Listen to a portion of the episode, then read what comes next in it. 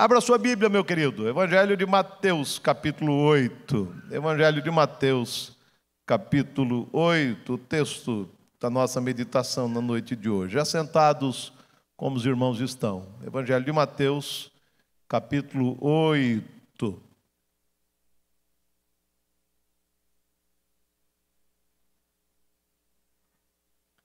Quero ler alguns versículos a partir do versículo 5. Mateus 8, 5 a 13. Mateus 8, 5 a 13. O texto bíblico diz o seguinte: Tendo Jesus entrado em Cafarnaum, apresentou-se-lhe um centurião implorando: Senhor, o meu criado jaz em casa de cama paralítico, sofrendo horrivelmente. Jesus lhe disse: Eu irei curá-lo. Mas o centurião respondeu: Senhor, não sou digno de que entres em minha casa, mas apenas manda com uma palavra e o meu rapaz ficará curado. Pois também eu sou homem, sujeito à autoridade, tenho soldados às minhas ordens, e digo a este: vai, e ele vai, e a outro: vem, e ele vem, e ao meu servo: faz isto, e ele faz. Ouvindo isto, admirou-se Jesus e disse aos que o seguiam: Em verdade vos digo que nem mesmo em Israel achei fé como esta. Digo-vos que muitos virão do Oriente e do Ocidente e tomarão lugares à mesa com Abraão, Isaac e Jacó no reino dos céus, ao passo que os filhos do reino serão lançados para fora, nas trevas. Ali haverá choro e ranger de dentes. Então disse Jesus ao centurião: Vai-te e seja feita conforme a tua fé. E naquela mesma hora o servo foi curado. Até o versículo 13 Mantenha o texto bíblico aberto, por favor, meu querido. O título que a gente deu a mensagem de hoje é A Fé que Deixou Jesus Admirado. O texto que temos diante de nós traz um evento que teve lugar pouco tempo depois do Sermão do Monte. Jesus acabara de pregar aquele magnífico sermão e imediatamente depois se dirigiu à cidade de Cafarnaum. Ali chegando, ele foi procurado por um centurião, um militar que liderava uma centúria ou cem homens. Ao que tudo indica, aquele era um soldado romano. Não podemos afirmar de maneira definitiva que ele era romano, mas ao que tudo indica, essa era a condição dele. O certo é que ele era um gentil que estava a serviço do rei Herodes Antipas. Segundo Lucas, no capítulo 7, que narra esse mesmo evento, aquele centurião ouvira falar sobre Jesus, sobre o seu ministério, sobre o seu poder, sobre a cura que ele operara, por isso quando se deparou com um drama doméstico, com um drama pessoal, um dos seus servos estava enfermo, ele decidiu procurar o Senhor Jesus, porque acreditava que ele poderia restaurar a saúde do seu servo. Ele acreditava que Jesus era poderoso para operar um milagre na vida do seu servo. Lendo essa história, sob a ótica particularmente de Mateus, encontramos alguns detalhes que mostram que ela está cheia de surpresas. E eu quero refletir com os irmãos de maneira muito singela sobre três verdades que nos surpreendem e que podem ser encontradas nesse texto. Três verdades que nos surpreendem a partir desse capítulo 8. A primeira verdade que nos surpreende é que encontramos nessa narrativa um centurião crédulo, um centurião crente.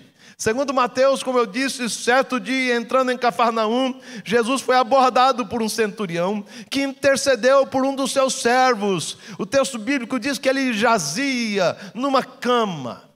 Lendo Mateus, conseguimos perceber alguns detalhes muito interessantes sobre aquele centurião que são dignos de nota.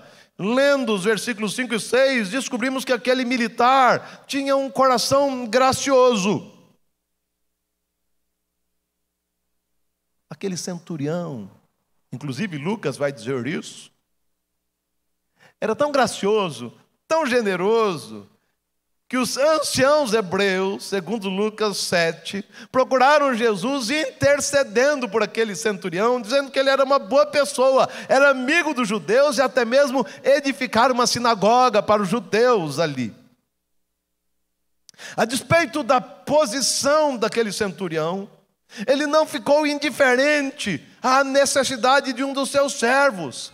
O seu servo jazia no leito. Mateus diz que ele sofria horrivelmente. E a ideia que possivelmente é que ele era um paralítico e essa paralisia produzia espasmos que de alguma maneira fazia com que ele perigosamente tivesse o sistema respiratório afetado. Ao que tudo indica, ele tinha uma doença, uma paralisia, uma doença degenerativa que o levava a ter problemas respiratórios e por isso ele estava e apresentado dessa maneira, horrivelmente enfermo. Depois de ouvir sobre Jesus, ele decidiu procurá-lo, implorando pelo seu servo, pedindo que Jesus fizesse alguma coisa para reverter aquela situação. Quero que você perceba que ele, como centurião, comandava muitos homens e tinha certamente muitos servos ao seu serviço. Mas note que, a despeito disso, ele tinha um coração tão gracioso que conseguiu recorrer a Jesus para transformar a condição daquele que jazia num leito gravemente enfermo. Além de ter um coração gracioso, aquele militar revelou-se absolutamente humilde. Se você observar o texto, vai notar no versículo 6 que a primeira palavra usada por ele a entrar em contato com Jesus é o seguinte: Senhor. Senhor. Mas lendo o capítulo 8 de Mateus, percebemos que aquele homem aproximou-se de Jesus não com autoridade, ele não tentou usar a sua posição para exigir alguma coisa, para impor alguma coisa. Ele aproximou-se de Jesus humildemente, tanto que ele não apenas chama Jesus de Senhor, mas ele implorou que Jesus fizesse alguma coisa a favor do seu servo. Ou seja, ele se aproximou de Jesus como um pedinte. E diante do pedido feito pelo centurião, o Senhor Jesus respondeu de maneira muito singela: queria curá-lo. Leia comigo, por favor, versículo 7. Veja a resposta de Jesus de maneira muito objetiva. Vamos ler todos juntos? Jesus lhe disse: Eu irei curá-lo. De acordo com o texto original, o pronome usado por Jesus, eu, é muito enfático. Era como se Jesus estivesse dizendo o seguinte: Eu mesmo, eu sem a menor dúvida irei curá-lo. E ao ouvir a resposta de Jesus, o centurião declarou: Senhor, não sou digno de que entres na minha casa. Você consegue perceber o quanto esse sujeito, a despeito da sua posição social, agiu com absoluta humildade. Ele admitiu que não era digno de receber Jesus em casa. Ele começa chamando Jesus de Senhor. Depois ele comparece diante de Jesus sem fazer exigências, sem fazer imposições, mas implorando a sua intervenção a favor de um dos seus servos. E como se isso não fosse suficiente, Jesus te oferece a ir à sua casa e ele diz: Eu não sou digno de lhe receber. Ele age com absoluta humildade. Mas mais do que isso, leia comigo versículos 8 e 9. Todos juntos, vamos lá? Mas o centurião respondeu: Senhor, não sou digno de que entres em minha casa, mas apenas manda com uma palavra, e o meu rapaz será curado. Pois também eu sou homem sujeito à autoridade, tenho soldados às minhas ordens, e digo a este: vai, e ele vai, e a outro: vem, e ele vem, e ao meu servo: faz isto, e ele o faz aquele homem reconhecia a autoridade de Jesus. Além de revelar-se gracioso, além de revelar-se humilde, aquele centurião era um homem crédulo, tanto que ele acreditava que bastaria a Jesus dar uma ordem para que o seu servo fosse curado. Ou seja, ele cria na autoridade de Jesus sobre todas as coisas. Por isso ele disse: Se o Senhor mandar, meu servo será curado. Lendo este relato bíblico, somos surpreendidos com uma informação. Segundo Mateus, Jesus ficou admirado com a atitude daquele centurião, tanto que declarou no versículo 10: Em verdade vos afirmo que nem mesmo em Israel achei fé como esta. Jesus ficou admirado ao perceber que aquele gentil reconhecia que ele era o Messias prometido. No entanto, aquela reação de admiração de Jesus também revela a tristeza do seu coração por causa da incredulidade dos judeus. Enquanto um gentil reconhecia a autoridade messiânica de Jesus, os judeus até agora não haviam reconhecido a autoridade messiânica de Jesus. Como diz John Bloom, é uma ironia do Evangelho que a única pessoa registrada nos evangelhos, de cuja fé Jesus ficou admirado, fosse um soldado romano, um gentil. Esse gentil causou admiração em Jesus por causa da sua fé. Então, encontramos a primeira verdade nessa narrativa. Encontramos um centurião crédulo, um homem que tinha fé e que cria que Jesus era o Messias Todo-Poderoso e que tinha autoridade para curar qualquer enfermidade. Segunda verdade, está no versículo 11. Leia, por favor, comigo. Todos juntos, vamos lá? Digo-vos que muitos virão do Oriente e do Ocidente e tomarão lugares à mesa com Abraão, Isaac e Jacó no reino dos céus. Segunda verdade destacada por Mateus nesse texto é a seguinte: os gentios estarão no banquete do Messias. Depois de ficar admirado com as palavras do centurião, o Senhor Jesus decidiu fazer uma declaração que deve ter causado espanto nos circunstantes, deve ter causado espanto nos ouvintes, deve ter causado espanto no meio dos discípulos. Digo-vos que muitos virão do Oriente, virão do Ocidente e tomarão lugares à mesa com Abraão, Isaac e Jacó no reino dos céus. Com essas palavras, o Senhor Jesus estava retirando os ouvintes daquele momento, daquela circunstância e transportando-os para o futuro, ao fazer referência ao banquete nos céus, às bodas do Cordeiro. E por meio dessas palavras, o Senhor Jesus queria ensinar algo precioso. Primeiro, que a salvação era um projeto divino que transcendia o ambiente judaico. O povo de Deus, no Antigo Testamento, foi chamado para ser bênção para todas as nações. Leia a vocação de Abraão e você perceberá isso. Cedo uma bênção, o que implicava que Israel deveria ter uma visão missionária, uma visão carigmática, proclamatória, evangelística. Eles deveriam dar testemunho do Senhor mundo afora, porque a salvação transcendia o ambiente judaico. Jesus está ensinando com as suas palavras que os gentios também são um alvo da graça salvadora. Os judeus acreditavam que eles eram os únicos dignos de salvação, somente eles deveriam experimentar o favor divino, a graça divina, afinal de contas, eles eram o povo da aliança. No entanto, diferente do que se tornara comum acreditar, a salvação não se limitava aos hebreus. Por isso, Jesus diz que pessoas vindas de todos os lugares do mundo, do Oriente e do Ocidente, participarão das bodas do Cordeiro. Ou seja, os gentios também são alvo da graça salvadora. Eu e você, nós estaremos nas bodas do Cordeiro por causa dessa maravilhosa graça em Cristo Jesus. É isso que Jesus está dizendo. Ele está dizendo que nós somos alvos dessa graça salvadora. Cristo Jesus veio por nós também para nos redimir, nos resgatar, nos transformar, nos salvar.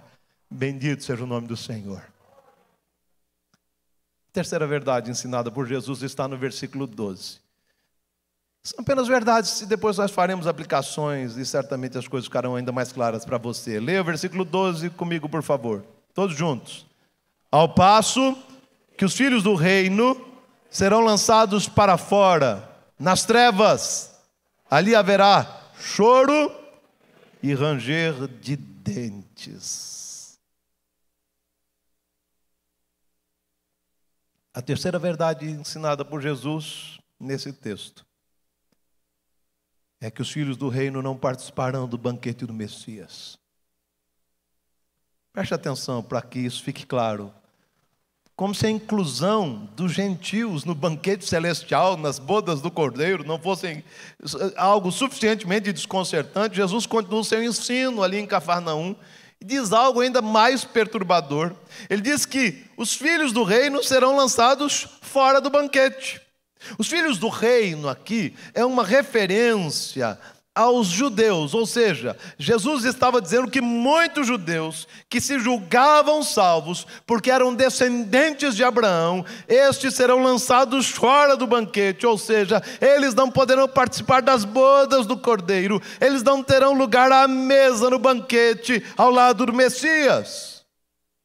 Jesus estava dizendo que os filhos do reino serão lançados nas trevas, onde há choro e ranger de dentes. E as palavras de Jesus devem ter sido chocantes, pois ele afirmou que os filhos do reino, não todos, mas muitos, que se julgavam salvos por causa da sua ascendência, serão lançados nas trevas, lançados no inferno. Jesus usou duas expressões aqui: choro e ranger de dentes. E essas palavras têm significados muito sérios e muito duros.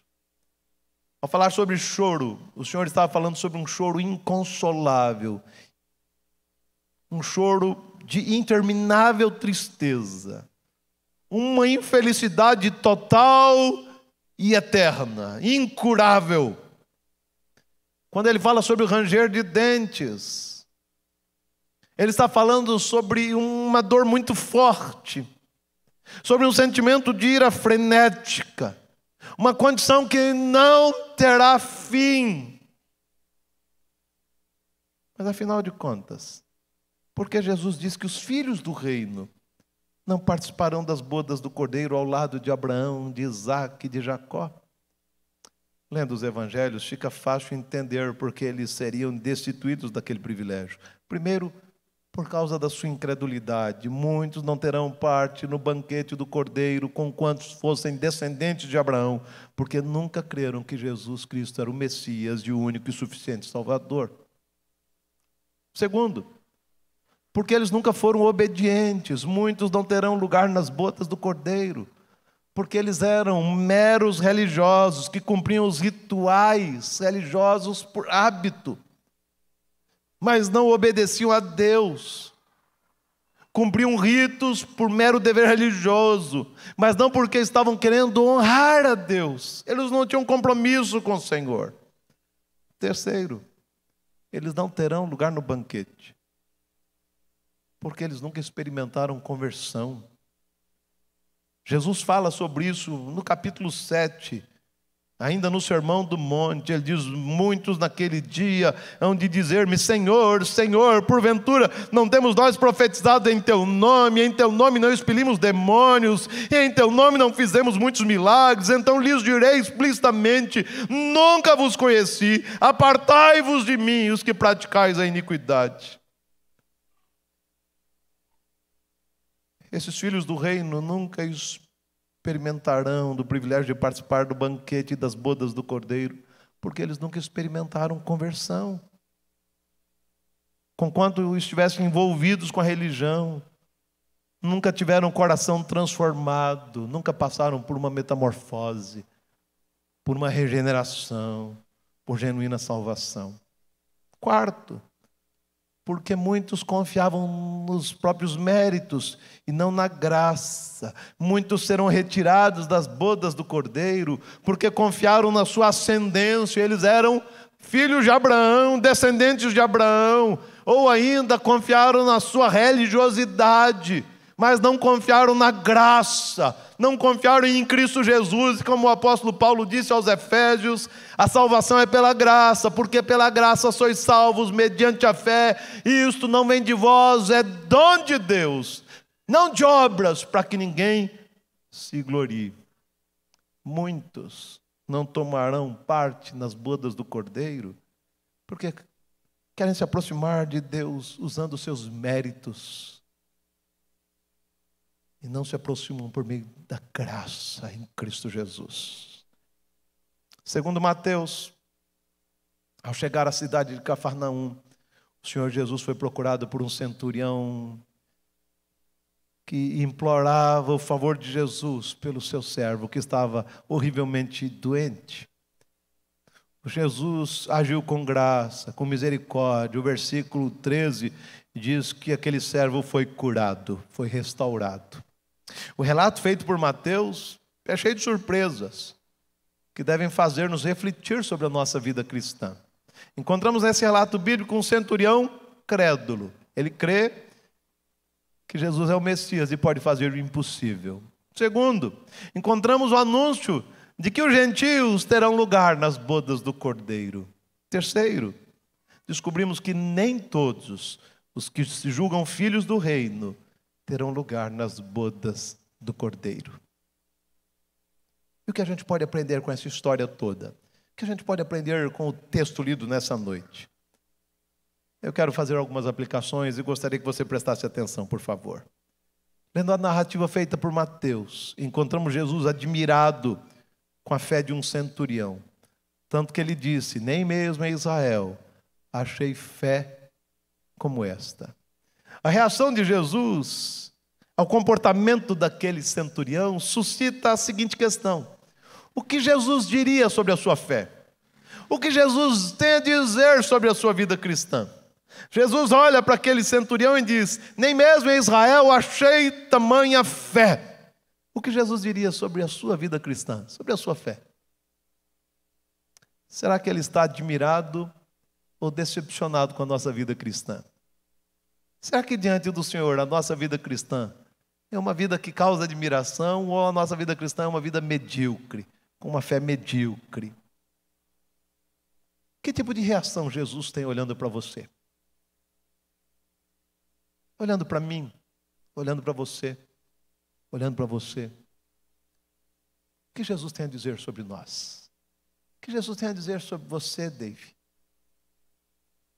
As pessoas podem lhe admirar por vários motivos, mas o que importa é saber o que Jesus tem a dizer. Ele olha para aquele centurião e fica admirado com tamanha fé. O que ele diria sobre você, sobre mim. Segundo, lembre-se, meu querido, que devemos nos aproximar de Deus como pedintes. Por causa da influência da teologia da prosperidade, muitos crentes acreditam que devem exigir as coisas de Deus. Afinal de contas, eles são filhos do reino, eles têm direitos, e Deus tem o dever de atendê-los. A ideia é essa: Deus tem o dever de atendê-los, e esse é um equívoco, é uma heresia. Não podemos nos aproximar de Deus como se nós mandássemos nele. Temos que nos aproximar de Deus como pedintes, com a mesma humildade que invadiu o coração daquele centurião. Temos que nos aproximar de Deus, suplicando a sua graça, como gente que admite que carece do favor divino.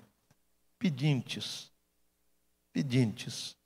E alguns querem comparecer diante do Senhor com altivez. Temos que ser pedintes. Carecemos da misericórdia do Senhor.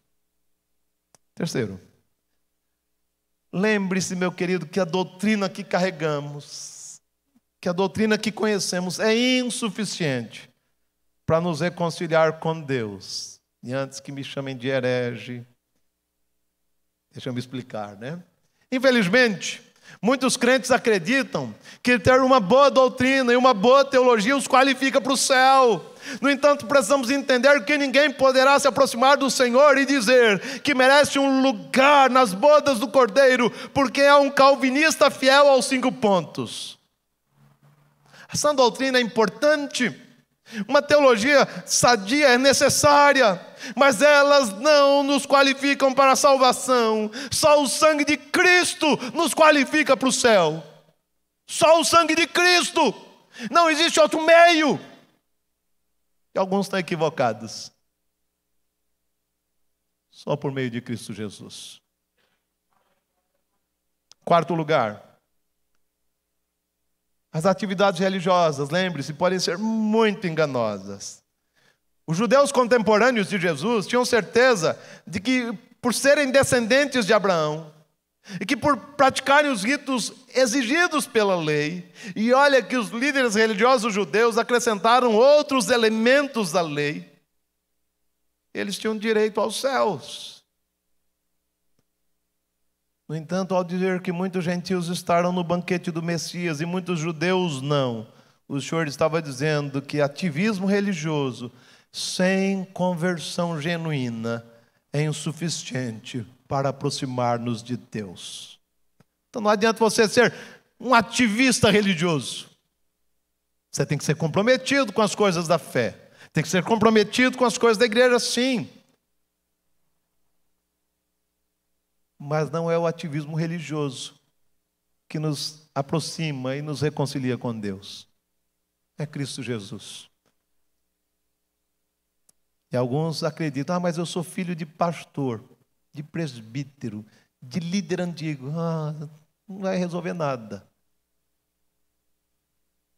Porque não é a ascendência que nos qualifica mas é pertencermos à família de Deus por meio de Cristo Jesus, nosso suficiente Salvador. Portanto, cuidado, as atividades religiosas podem ser muito enganosas. De repente você pode estar envolvidíssimo com todo tipo de atividade da igreja, dizendo: Ah, Deus agora vai me aceitar. Deus não nos aceita pelas nossas obras. Somos aceitos por causa da justiça de Cristo que foi imputada a nós. A gente não pode esquecer disso. Não são as nossas obras que nos tornam aceitáveis a, Deus, mas Cristo Jesus, morto na cruz, carregando o meu e o seu vitupério, o meu e o seu pecado. Ele se nos qualifica. É a justiça dele imputada a nós, que nos torna justos diante de Deus, como Paulo vai dizer em Romanos. Em último lugar, é uma pergunta você tem certeza de que participará das bodas do Cordeiro? Você tem certeza de que participará das bodas do Cordeiro? David Platt conta a história de Tom. Ele era um homem de negócios bem-sucedido que começou a frequentar a igreja de Platt. Tom passara a vida toda na igreja. Ele serviu sistematicamente em praticamente todos os ministérios que a igreja criara. Um dos pastores da sua antiga igreja fez questão de telefonar para um dos pastores da igreja de David Platt para dizer o seguinte: olha, vocês estão ganhando uma joia. Tom é um homem maravilhoso, será muito útil como membro da igreja. Com o passar do tempo, convivendo com David Platt, David Platt, o pastor daquela grande igreja, descobriu o seguinte: que o único problema de Tom é que apesar de ter servido a igreja por mais de 50 anos, ele nunca tinha experimentado conversão. Às vezes a gente se torna membro da igreja, está engajado em todo tipo de coisa, enganando-nos, porque nunca tivemos um encontro pessoal com Jesus. Lembre-se que somente aqueles que foram salvos pela graça que foram transformados pelo Senhor Jesus, que experimentaram um novo nascimento e confiaram a sua vida a Cristo Jesus, participarão das bodas do Cordeiro. E aí? Você tem certeza de que participará das bodas do Cordeiro? Você pode dizer que Jesus é o seu único e suficiente Salvador. Você participará das bodas do Cordeiro? Responda no coração. Você participará. Curve a cabeça, feche os olhos e pense sobre aquilo que conversamos nessa noite. O que Jesus tem a dizer sobre a sua vida cristã, sobre a sua fé.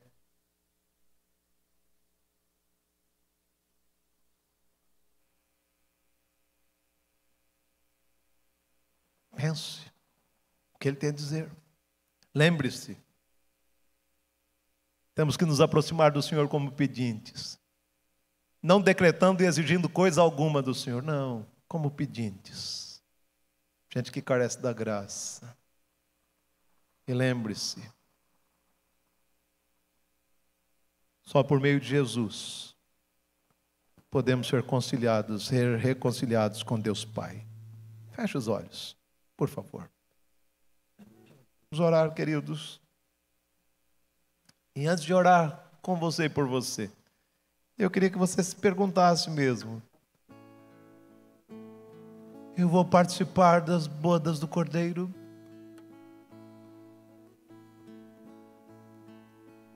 Ou as palavras de Jesus têm a ver comigo nessa noite? Eu sou daqueles dos filhos do reino que irão, serão lançados para fora do grande banquete. E aí? Eu não sei que resposta você dará a esta pergunta. Mas eu quero dizer que essa é uma noite oportuna para você entregar a sua vida ao Senhor, pedindo que Ele transforme a sua história. Mude o seu coração. Salve a sua vida.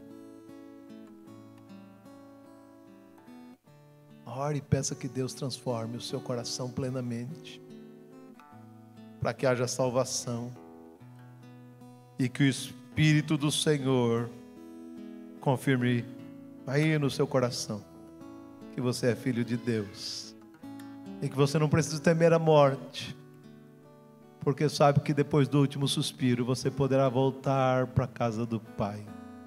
Oremos, Senhor. Abre os nossos olhos para que consigamos discernir a nossa condição espiritual. Que não nos enganemos, como muitos judeus se enganavam, acreditando que por serem descendentes de Abraão, eles tinham resolvido o seu problema eterno. Que nós entendamos, ó Deus, que não basta ser membro de uma igreja evangélica, não basta ser membro de uma igreja presbiteriana, reformada, calvinista. Nós precisamos essencialmente pertencer à família de Deus, à tua família. E só podemos pertencer à tua família por meio de Cristo Jesus. Quando Ele se torna o nosso suficiente Salvador. E eu quero pedir, ó Deus, que o Senhor trabalhe no coração de cada querido que está aqui. E que Aqueles que ainda não tiveram encontro pessoal com Jesus têm uma convicção tremenda de pecado. Sejam quebrantados pelo teu Santo Espírito e sejam levados à salvação, ó Deus, por ti mesmo. Trabalha nos corações para o louvor da tua glória.